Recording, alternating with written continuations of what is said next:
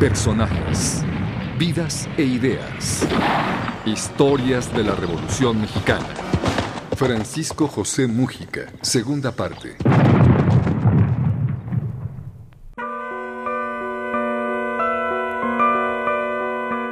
El general Francisco José Mújica, activo participante en la lucha revolucionaria, fue gobernador del estado de Tabasco durante los años 1915 y 1916. Los cambios que realizó en distintos ámbitos fueron sustanciales. Por ejemplo, creó la Escuela de Música del Estado, cuyo primer director fue el maestro Francisco Quevedo, ilustre músico nacido en esa entidad. Cambió el nombre, formato, periodicidad y objetivo del periódico oficial, nombrándolo simplemente Tabasco. Y reparó las líneas telegráficas.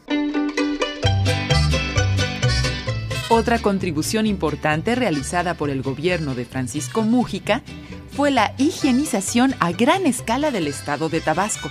Atacó epidemias como la viruela, el paludismo en los adultos y la parasitosis en los niños, y reformó el código sanitario.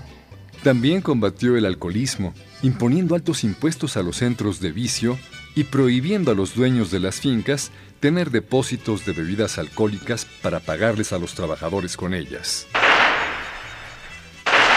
Mujica combatió sin descanso a las partidas de reaccionarios que se acercaban a los linderos del Estado procedentes de Chiapas y garantizó la independencia política de los municipios.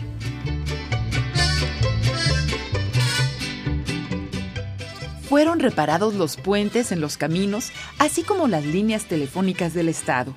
Se abrieron nuevos caminos y se despejaron los ya existentes. Fusionó los teléfonos Ericsson y Mexicana en una denominación, Teléfonos de México. Referente a la hacienda pública, Mújica suprimió los impuestos a la pequeña propiedad y creó la Oficina de Bienes Intervenidos encargada de explotar y administrar dichos bienes expropiados a los enemigos de la revolución. Creó un departamento legal y uno de justicia revolucionaria donde muchos tabasqueños reivindicaron los bienes de los que habían sido despojados.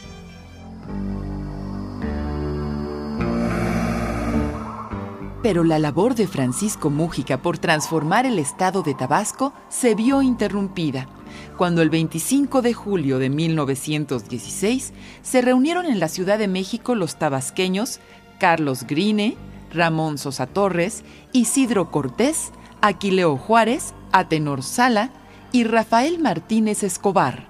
Ahí acordaron pedir a Venustiano Carranza la sustitución del general Mújica por Luis Felipe Domínguez, a quien este grupo representaba. Finalmente, ocho días después, lograron entrevistarse con el presidente. Carranza les expuso que se habían adelantado a su proyecto, pues iba a convocarlos para saber si estarían de acuerdo con esa designación, ya que consideraba que el Estado estaba encausado por el sendero de la normalidad. Tomada la decisión, Mújica dejó el gobierno del Estado el 15 de septiembre de 1916. Después de su paso por el estado de Tabasco, Francisco Mújica se desempeñó en diversos cargos públicos. Fue representante de su estado, Michoacán, en el Congreso Constituyente. Fungió como administrador de la aduana del puerto de Veracruz. Fue gobernador de Michoacán de 1920 a 1922.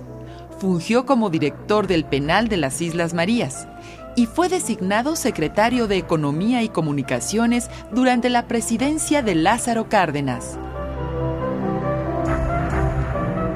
Después de una larga trayectoria, el general Francisco José Mújica murió en la Ciudad de México el 13 de abril de 1954, a los 70 años de edad. Sus restos fueron sepultados con todos los honores correspondientes a su grado militar en la Rotonda de los Constituyentes de 1917 en el Panteón de Dolores.